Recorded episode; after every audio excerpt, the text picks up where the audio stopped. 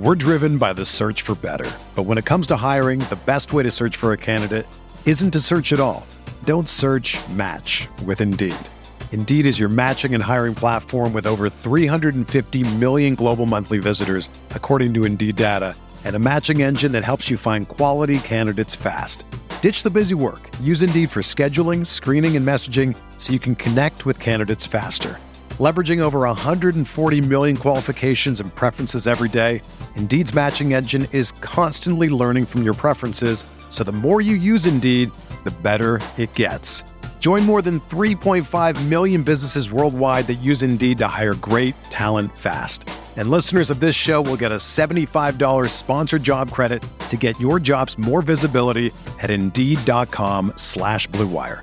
Just go to Indeed.com slash BlueWire right now and support our show by saying that you heard about Indeed on this podcast. That's Indeed.com slash BlueWire. Terms and conditions apply. Need to hire?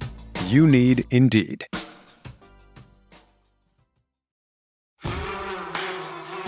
This is the Gator Nation Football Podcast, powered by Campus Insiders, with your hosts Alan Williams and James DiVirgilio.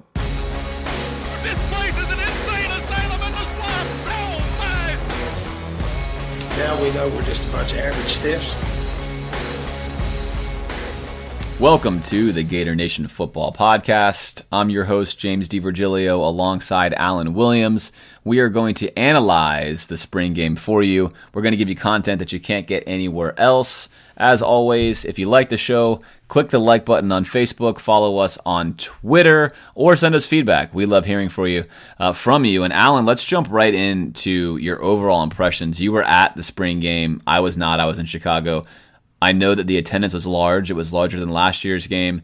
How did it feel at the game? Another Friday night spectacle. It was great. I love it on Friday night. Let's say you just bought a house. Bad news is, you're one step closer to becoming your parents. You'll proudly mow the lawn. Ask if anybody noticed you mowed the lawn. Tell people to stay off the lawn. Compare it to your neighbor's lawn. And complain about having to mow the lawn again. Good news is, it's easy to bundle home and auto through Progressive and save on your car insurance, which, of course, will go right into the lawn. Progressive Casualty Insurance Company affiliates and other insurers. Discount not available in all states or situations. Uh, the weather was great. The crowd was nice. I don't know if there's really 48,000 there. That feels like an inflated statistic to me. But still, a lot of people there. It was really fun. Uh, so great job by the University Athletics Association. Move that to Friday night, make a big event out of it. Uh, was far superior than having it on a hot Saturday in Florida. How did the crowd feel? Was there any energy when I was watching it on television? You have no clue. And I've been at plenty of spring games. Does the Friday night atmosphere under the lights do anything to bring up the energy level as opposed to a Saturday at noon game?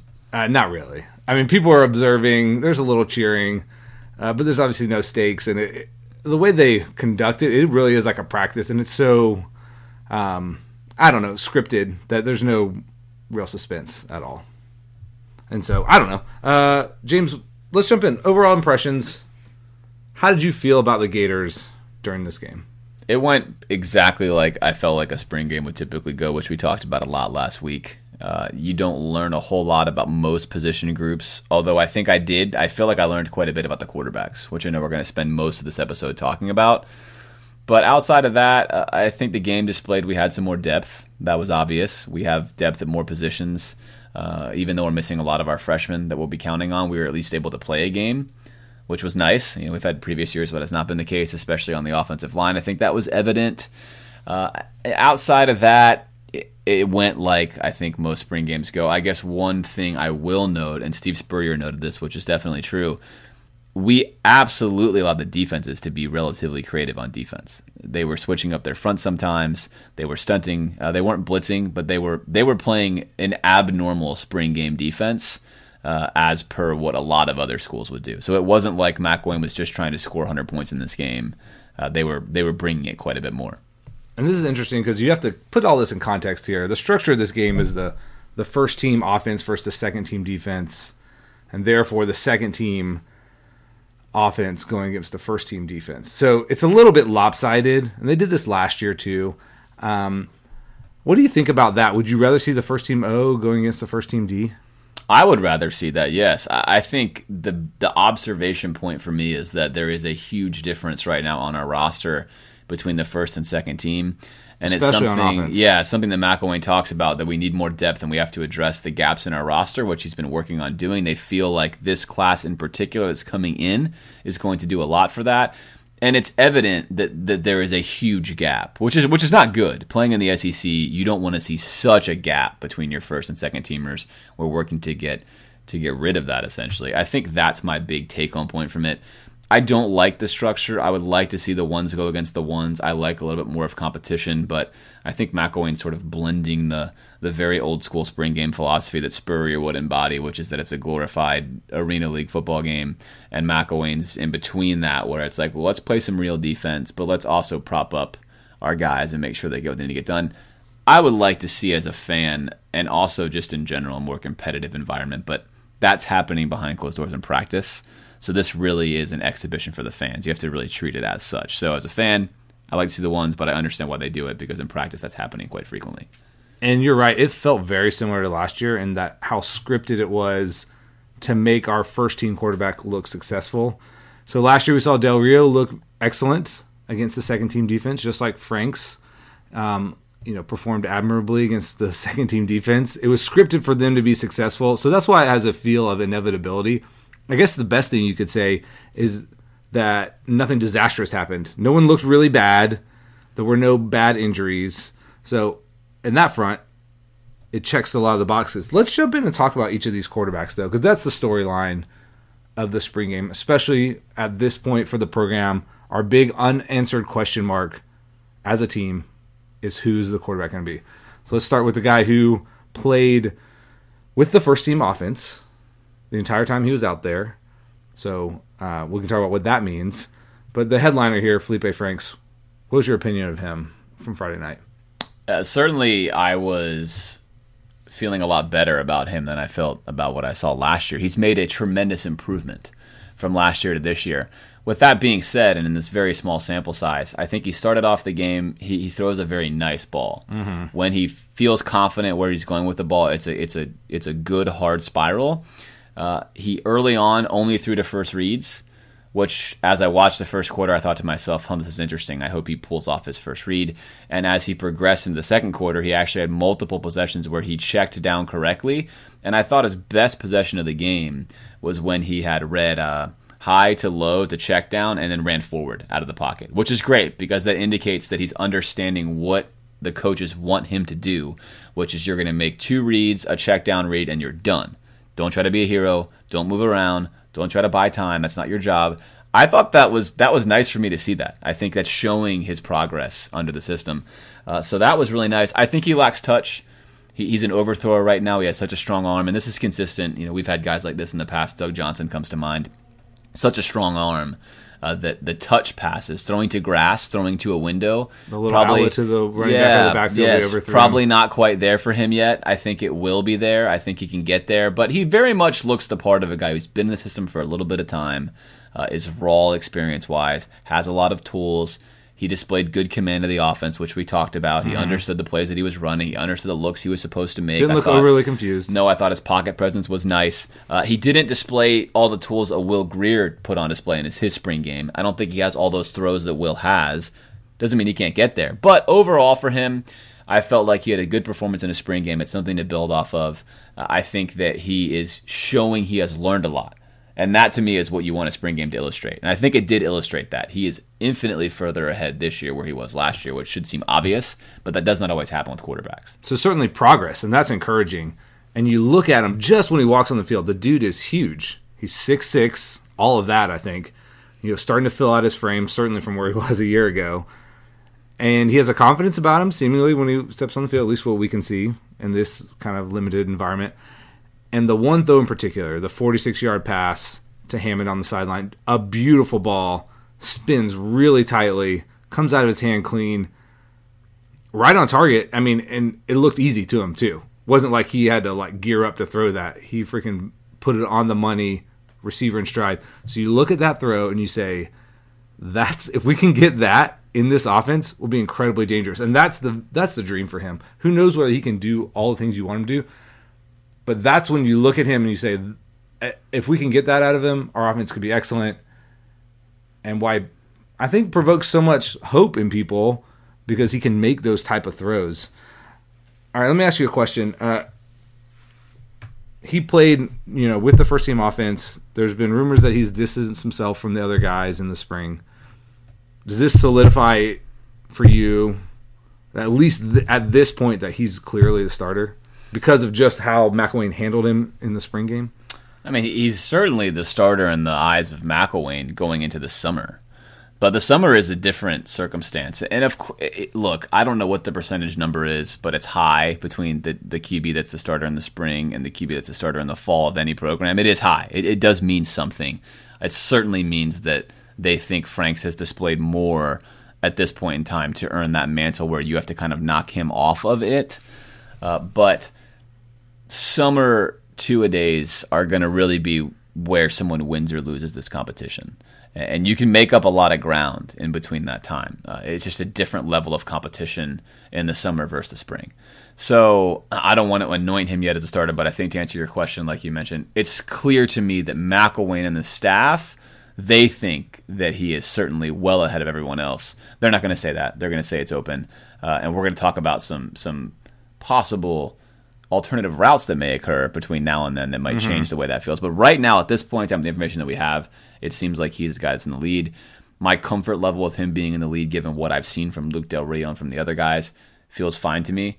I don't feel like Franks is a guy from what I've seen right now that's going to go light the world on fire right away. I think he's a guy that's going to have some some some variability to his performances. I think yeah. he's going to have some highs and some lows, and that's kind of the guy he's going to be. And it's going to be tough for us to figure out, uh, really, in one or two games, how he is. I think just like we always talk about on this podcast, five or six games into next season, if Franks has been the starter the whole time, I think I'll have a really good idea of what kind of guy he can be. Uh, but until then, you just don't know. But I think what you see is something that you can be confident you can you can build on given the resources we have. Yeah, someone asked me, uh, did he pass the test for you? And I was like, well, let me put that into a little bit of a context there. You know, I don't like you said, we can't make any real judgments on him right now because that we'll have to wait to the season to do that if he is the starter. But he did what I wanted him to do, at least the baseline. You know, like make all make some good throws, look pretty decent out there. I wasn't ex- expecting him to light the world on fire, and if he had, I don't know how seriously I could take that. But he at least cleared this hurdle on his route to becoming the starting QB. I assume you would agree with that. Yeah, that's well said. That's well said. He he looks better than what we've had here, not named Will Grier in the past couple of years, and that's a reason for encouragement and hope for sure. All right, let's move to the other guy, Kyle Trask. If you're familiar with him, the other guy in this QB derby, at least at this point, um, another guy with a big arm, decent size. He played most of his time out there with the second team offense. What was your impressions of him? He didn't really have a fair shot. I felt like uh, he had almost no time to throw the ball. The receiving core that he had, if it wasn't if he wasn't fortunate enough to have one of the starting receivers, sometimes two walk-ons. he there. He had walk-ons running around against the number one team defense. It was really unfair. I, I mean, I'm sure if I'm him, I'm frustrated because I don't really think it matters who you put back there. Good things were not going to happen. No, no, one was open. Uh, the, the, plays themselves were bland. Uh, Zuniga was running past whoever they put in front of him immediately. So I, I, felt for him in the first half, and I think this the, the one ball that he threw, which is a really bad ball, he threw it right to Marcell Harris, was a product of the fact that the guy just never had time to do anything. And when he actually had a second to throw the ball, he just forced in a seam route. So basically, I'm I'm passing no judgment on Kyle Trask for the first half. Uh, I think it would be unwise to do anything other than that. Really, the quarterback is a spot that's dependent upon your other players in the team. You can't just do it by yourself. And I'm going to give him a total pass for the first half. The second half provides some better analysis for me. I think Trask's footwork is pretty good. The ball does not always come out as cleanly out of his hand as it does out of Franks' is something that I noticed. Uh, he he has more touch than I think Franks has for sure. He's willing to throw a touch pass into space. He certainly does not have the the velocity that uh, that Franks has. Although he throws a good ball, he throws a hard ball, but too small of a sample size in the second half when the game was sort of over for me to really make any conclusions on him. I think my observation that I would want you guys in the audience to really know is that don't think Trask is bad because of what you saw in this game. That is not true. What he displayed in that game, I do not think at all is what he's capable of. I think it was a bad situation. Uh, didn't didn't have much he could really do. I would not look at him and think, "Oh my gosh, we have a terrible backup." I, that's not how I'd view that. Agreed, hundred percent. I mean, there, I've seen some people want him basically to write him off out of this competition, and you know, it's clear the staff, like we said, probably views Franks as a starter and they're treating him as such. But it was impossible. I mean, I don't even if you put you know Aaron Rodgers back there, I don't think anything is happening for him. When he got, he did have one series, I believe just one, possibly two, with the starters on offense, and he looked confident and capable. He made some nice checkdowns, uh, a couple good balls. I mean, nothing spectacular, but it didn't look like a shell of a quarterback like he looked in the first half. Are you surprised that they didn't ro- rotate them a little bit more to give Trask a few, like you know, swap the series between them if it's a real competition? Yeah, isn't that a great question? If it's a real competition, I think we've we've known now, as we've reiterated this every single year, McElwain is like a is, is like a circus ringmaster, and he he certainly thinks he's smarter than he really is from where I sit, and that he can pull these puppet strings and no one knows what he's doing. But he's just propping up his guy. I don't like it. I'm more from the school of competition. I think you let those guys go at each other, ones versus ones, equal time. Let them fight a little bit about it, and and be okay if Trask wildly outplays Franks. Like live with that result. And McElwain is unwilling to do it. And I think in this scenario, I have a hard time believing anything other than he wanted this situation to be this very outcome. different. And I think it's indicative of the fact that Franks doesn't even play in the second half in a spring game. Why? Because Franks had a good first half. So you don't want to play him anymore because you don't want him to throw a pick. You want the narrative to be, "Oh, Franks looks good." And I just I just think that stuff's stupid. I think that that's really an old school showmanship move. I think it's unnecessary. Um, I'm not saying it's bad. I just don't like it. So you asked me the question. I would like to have seen them split time, go against the ones equally, have a little bit of real competition out there. McElwain obviously sees it very differently and uh, you know that's the way the way it played out. Yeah, this is more a dress rehearsal than an actual competition moment which was I think at the you know if you have an established quarterback, whatever, run him against the twos, let him look good, build some confidence. But you're trying to see which one of these guys is better, and he's you're right. He's playing the I guess the management of expectations game, and you know you saw him when he would shield criticism from Treon, trying to keep him in the fold. I guess by saying it was a competition because he knew he was so thin at quarterback. Well, it was between him and Grier when clearly Grier was better. You know, I think shielding Del Rio from some criticism by making him look good in the spring. So you're right. If that's your goal in the spring game, if you're basically like, I'm going to put on a display for the fans and say, I'm going to give you a peek at what I think our program is, then he accomplished that. But if you wanted to use it as a data point for let's see how these guys handle the pressure, of playing in front of people. Let's see how they compete because this is the most like a game we can simulate. It's on TV. There are fans. People are watching. Then that that's not what that was. And I'm you know what? That's okay. If if Franks is clearly better than Trask and you want to like kind of instill that, then that's what you accomplished. If you're trying to create competition, that's not what you accomplished. Um, so yes, if you don't write Kyle Trask off yet, he might very well be way behind, but I wouldn't take that from the spring game. Okay, let's talk about the third guy who played at quarterback. I guess there was a couple. One guy who played like two snaps, walk on, number forty-two. Not sure who it was. Um, Kadarius Toney, who last week, if you heard on the podcast, if you listened last week, was getting a lot of hype as someone from someone who was observing practice, and you saw some of that when this guy has the ball in his hands. You know, looked pretty shifty, pretty impressive. What were your thoughts on him? Yeah, I think your practice report from your inside guy was was right on the money. I mean, everything he said was right. I think what I actually noticed the most is how much his teammates seemed to like him.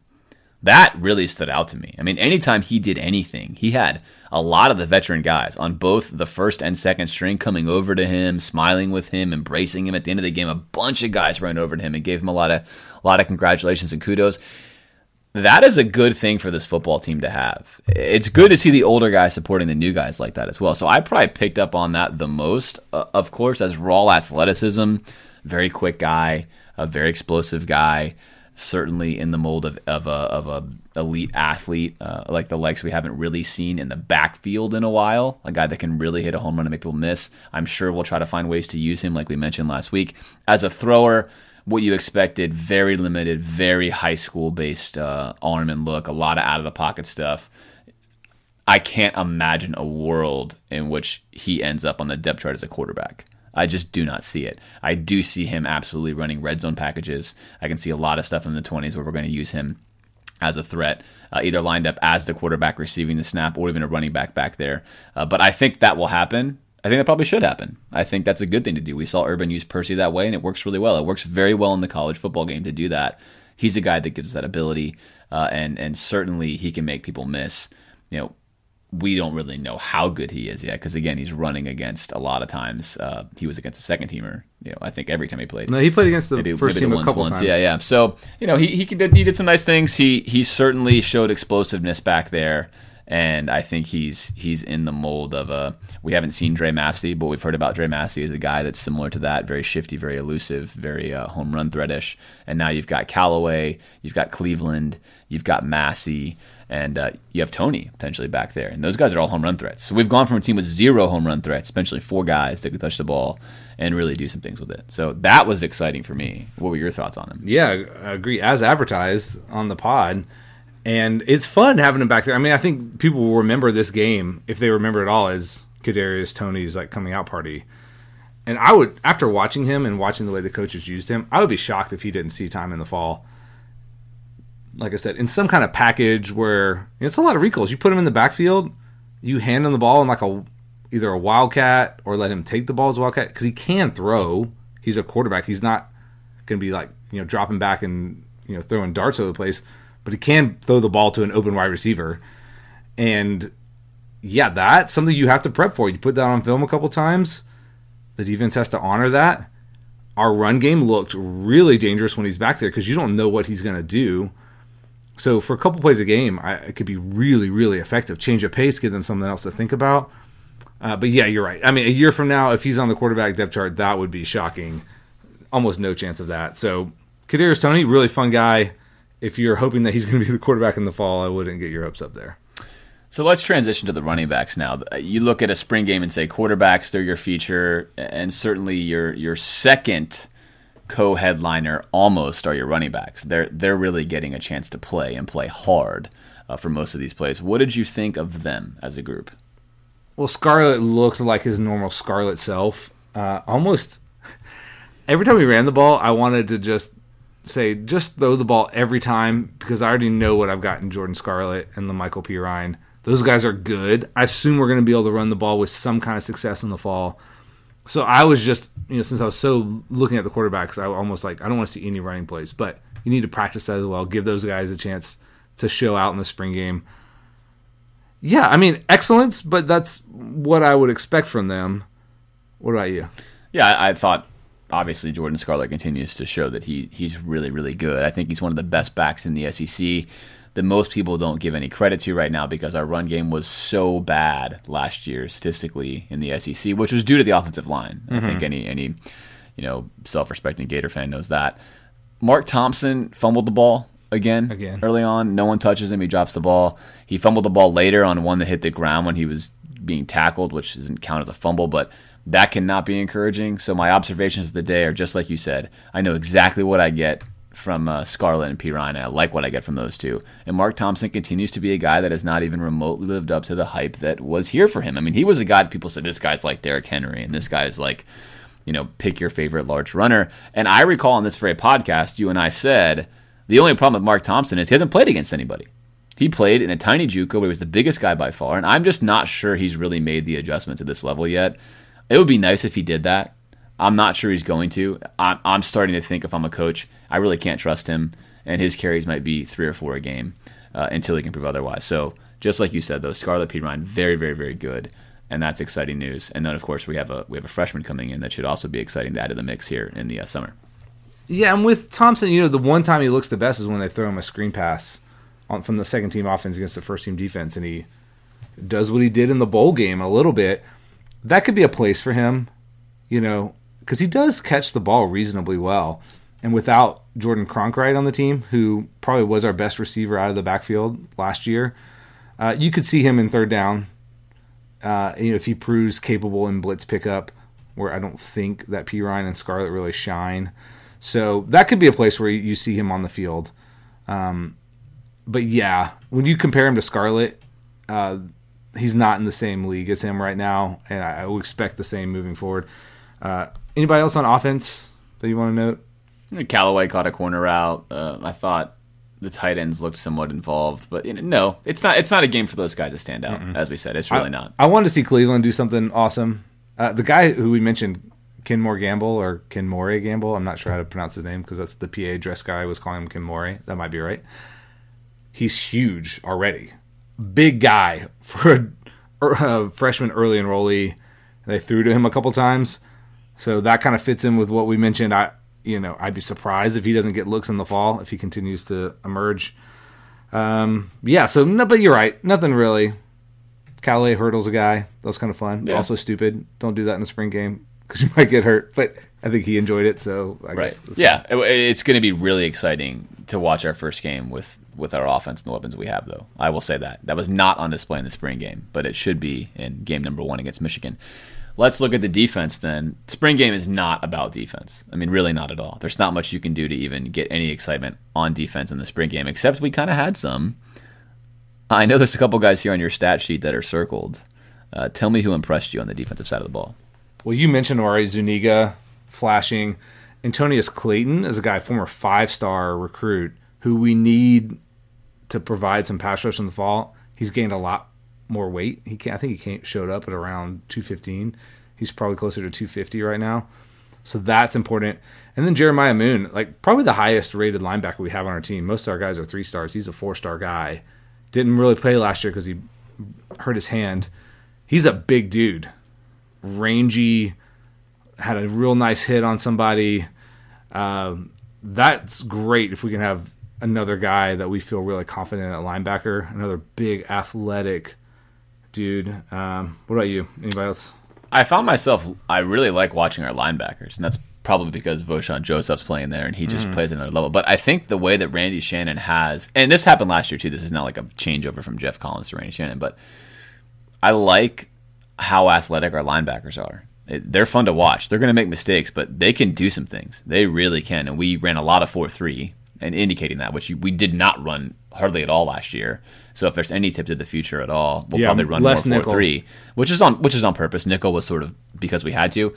Uh, I my observation on defense, aside from the fact that our D line crushed our secondary offensive line, was that I definitely felt myself being like, I do not like Duke Dawson at corner. Like maybe it's just horrors of the Tennessee game or other games where he's gotten beat, but I would just find myself looking at him and thinking, oh man, I'm not comfortable with that. And then thinking to myself in the SEC, oh, I really don't want to see that. And that was probably my takeaway on defense, is I have zero trust in Duke Dawson being an edge corner. That worries me. And he didn't really do anything in the sprint game to indicate that he shouldn't be there. But that's just my own feeling looking at him. I'm like, oh, I'm uncomfortable about that. I know. Is that our fear just because that is a fear in the vacuum? That's also a little bit maybe our fear of our insider after watching him. He's not built like a typical corner. He's he's closer to a safety, and that's why he does well in the slot where he can cover running backs and linebackers and bigger guys, and that's why he excels in that spot. I mean, I don't want to count him out. The dude's talented, and you know he does some things well. But you're right. That that may, makes me a little bit nervous. Uh, any other highlights people to mention in the spring game? I thought Eddy Piñeiro just smashing a 50 yarder off the top of the uprights at 100 miles an hour was a highlight. I mean, that guy has an incredible leg. Like, yeah, no one gets excited watching a kicker, but you watch enough kickers in the course of your life as a football fan, and you have to recognize that when someone is hitting special. a football that hard, that far away is it's like it's crazy. I mean, even in the league, guys will kick at 65, 70 yards, but the velocity that he puts on the ball is really truly something. And he's just at the very beginning of, of his skill building. Mm-hmm. He has so much more to go with regards to getting early lift and getting a smoother flight pattern. And it's like he just hammers the ball. So I kind of get a little smile on my face every time I watch that thing stoink off the uprights from 50 yards away as though he's kicking it from an extra point distance. it is definitely something to see. Yeah, our specialists are special. Townsend crushes upon. Of course, you just expect that kind of stuff from these guys now.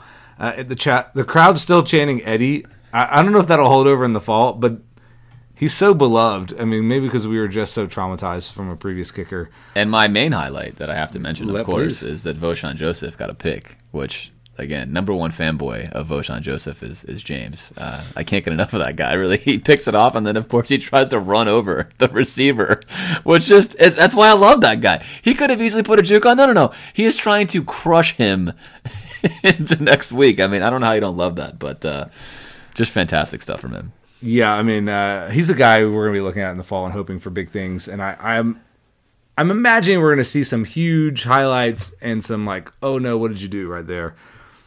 All right, let's talk about this. Some off-season storylines. Interesting quotes from people, both during the broadcast and after the game, mentioning two guys uh, in the quarterback situation. So, a quote from Danny Wuerffel, um, you know, Gators legendary quarterback. He's got a statue of himself out there mentioning, hey, don't count out Luke Del Rio. He's not out of the competition yet.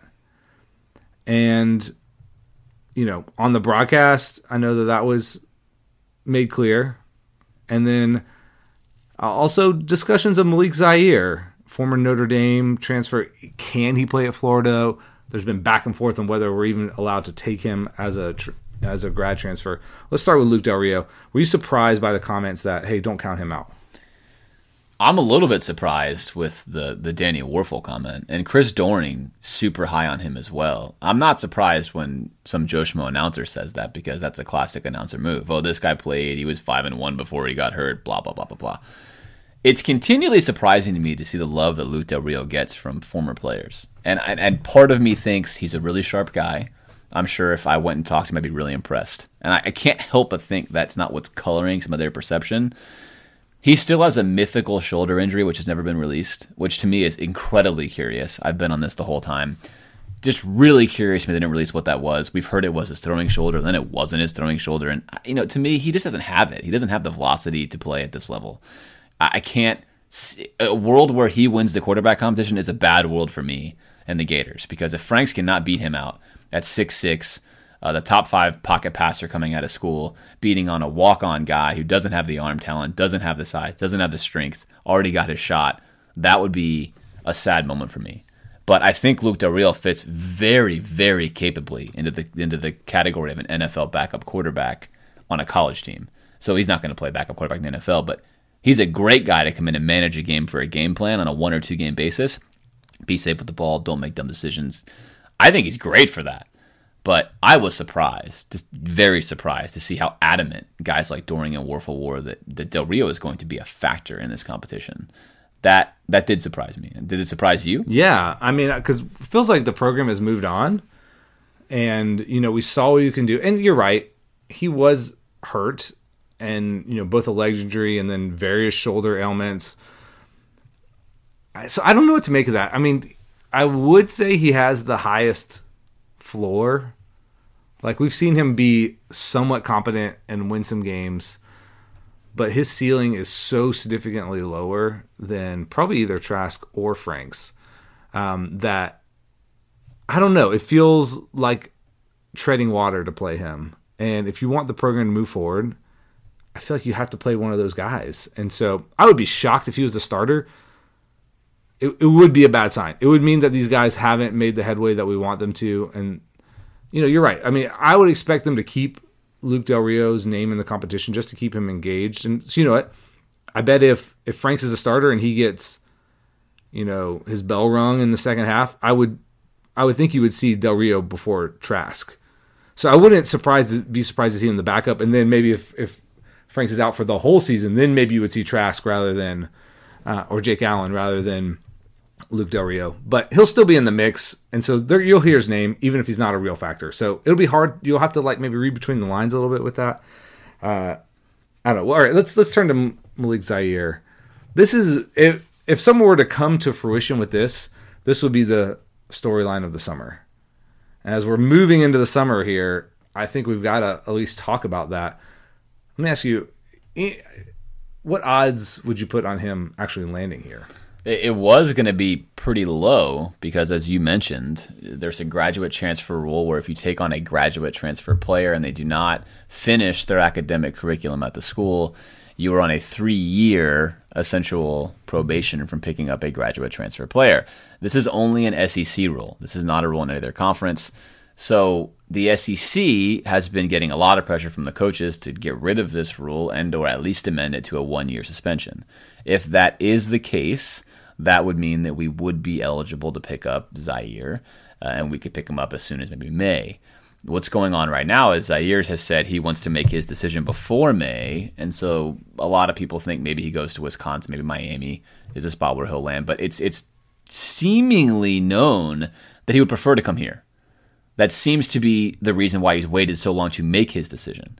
Uh, and and I, as I mentioned last year, and picked up Appleby. I think it's great that McElwain wants a quarterback competition in camp. I think that's really healthy. I think it's really important. I think that's an NFL mindset. Bring more veteran guys in to compete with your young guys. I like that. I'm not high on Zaire. I don't think that Zaire is a guy that even fits McElwain's system per se all that well. But look, you take a veteran guy that's got a lot of game experience who is an athlete, and he brings something to the quarterback room. And it certainly worked out with Appleby, who got us a bowl game win and got us an LSU win. And we said the same thing on this very podcast last year. We mentioned Appleby and said, hey, this is great that we have this guy. So if we get him, like you said, it will be the largest news in college football with regards to a graduate transfer because there's really nothing happening between now and, and summer practice. So it will be big news. If it will happen, I don't know. We'll know in the next couple of weeks, most likely. Uh, I do not think McElwain's trying to get him to be a starter. So for those Gator fans that are out there thinking, oh man, Zaire's going to come in and win the job, that seems like a really sort of extreme uh, outlier to me. I think Zaire might think he can come in and win the job, but I think in reality, McElwain is probably thinking Frank's guy. So I would like to see it happen. I like more competition. It gives you more bodies at that position.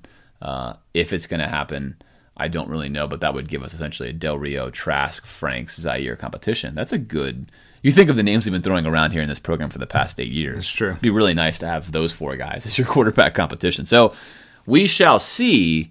But McElwain's continued activity in the grad transfer market and the transfer market encourages me because it continues to show, like we said, he understands that you have to have enough bullets in your proverbial gun to be able to find the right one. And, mm-hmm. and I like that commitment. And quarterback's interesting though because it's not like taking another offensive lineman or another running back.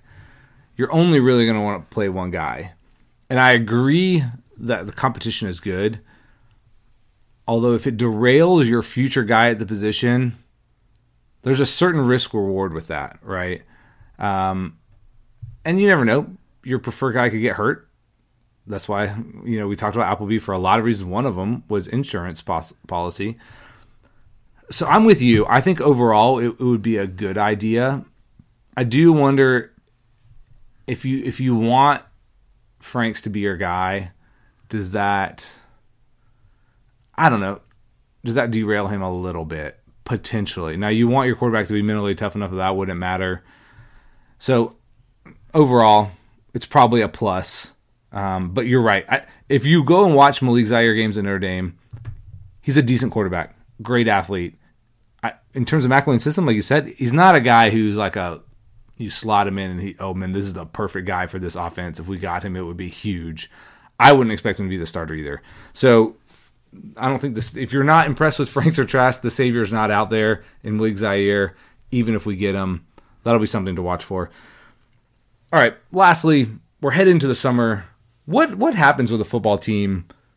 You know, close spring practice with the, with the spring game. The first official stuff will be right before the fall semester, and like you said, summer two days. What is happening between now and then? Really, this is where most coaches will tell you this is the most important time of the season for the team. It's a chance for the guys to bond. They're going to spend nearly every single day with the strength and conditioning coach and coaches and with each other uh, they will not spend time at all with the head coach. And that's so, NCAA mandated. Correct. So McElwain will really have no influence in their life. All of his influence will come through what he's mandating through the strength coaches. So strength coaches get paid a lot of money, not because they're teaching these guys to be really strong. That's kind of a commodity nowadays. It's because they're good at getting the team to gel together. Yeah, they're and, like they're basically the captain of the team during the summer. They're keeping them in line, motivated Right, an important guy in the program for sure. Right, and coupled with that is the nutrition goals. So each of these players is going to have a goal to gain or lose X amount of weight, be it a certain body fat, be it a certain playing shape when they get into summer two a days. Uh, that's the goal, and so uh, really a lot of important work is done now. And Urban will talk a lot about this, and that's why he likes Mickey Marotti so much. Is that you have to gel this team so that when the coach gets them in summer two a days, they like each other, they're competitive, they're stronger than they were before, and they met their goals. So even though it's quiet for a fan, really, really important work will be done here in the next couple of months with this football team that will go a long way towards shaping their identity uh, when it comes to actually playing football in September. Yeah, agreed. And this is the below the line stuff that really makes or breaks programs. Do guys develop or do they stay static? Do they gain weight? Also, you don't want to see anybody showing up on the police blotter. That's a sign of a program that isn't taking steps in the right direction. Um, that's the thing that's going to hurt you the most is getting guys ineligible to play or getting in trouble. So you you want to keep them out of trouble during like kind of the low activity summer, and you want them to make physical gains as well as relational gains, like you said. Uh, so an important time, even though we won't have any real insight or what's happening, it's all rumors and hearsay usually everybody has a great summer. Everybody's been working as hard as they ever have. You know, we had the best camp ever. You'll hear that from every program coming into the fall. But it is crucial to have a good summer. That's why your coaches talk that up. Uh, anything else, James? Anything other thoughts from the spring game into the summer? No, but hopefully you guys have enjoyed our spring content. Uh, you know, we, we've had, I feel like for Alan and I, we've had a really great time covering the recruiting, the bowl game, post bowl game coverage, as well as post recruiting coverage. Now, the spring game, uh, we try to bring you content that is not available in the normal media. And so, hopefully, when you're done listening to this pod and you go about your day, you think, hey, I got some things I wouldn't have gotten otherwise. And then that's what brings Alan and I a lot of satisfaction, aside from just the joy of learning it ourselves. We really like it when you guys get something you wouldn't get otherwise. And as we head into the summertime, you know, our plan for the next pod really won't be until July probably SEC we'll do we'll do SEC media days. We'll do a sort of uh, college football preview, uh, and so we go on a, a quiet little break until then. But as my voice leaves me, which is a good sign for the end of a season, uh, those those are where my thoughts are. A successful podcasting season, a successful Gator football season, and this season is going to be, I think, a fascinating one because it, it's really going to be a measuring stick for how we as fans feel about the direction of our program. Uh, we have a tough schedule. We have a great home schedule. So in a lot of ways, I can't wait uh, for us to get to break it down for you guys as we start 2017. Yeah, this will be the most important season in the program's history under McElwain. I'll put that as caveat. Um, yeah, because each season like kind of builds, and this is the season they need to take the next step, especially offensively. So it's gonna be fascinating to watch. Well, let's end it there. It's been a fun spring. James, we'll see you in the summer.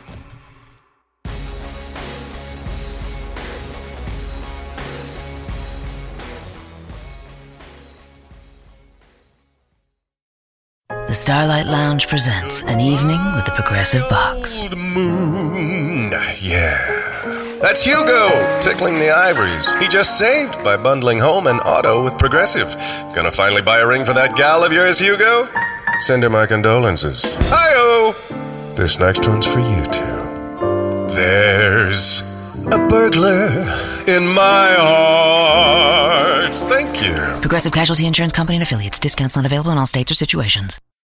Whether you're a world class athlete or a podcaster like me, we all understand the importance of mental and physical well being and proper recovery for top notch performance.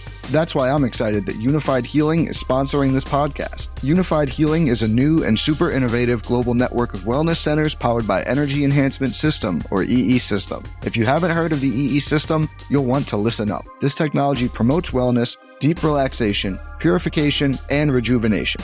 At hundreds of locations across the globe, access to a center is easy and affordable. Interested in experiencing the EE system technology for yourself? Go to unifydhealing.com slash bluewire to learn more and find a center near you. That's U-N-I-F-Y-D healing.com slash bluewire. No material or testimonials on the Unifyd Healing website are intended to be viewed as medical advice or a substitute for professional medical advice, diagnosis, or treatment. Always seek the advice of your physician or other qualified healthcare provider with any questions you may have regarding a medical condition or treatment and before undertaking a new healthcare regimen, including EE system.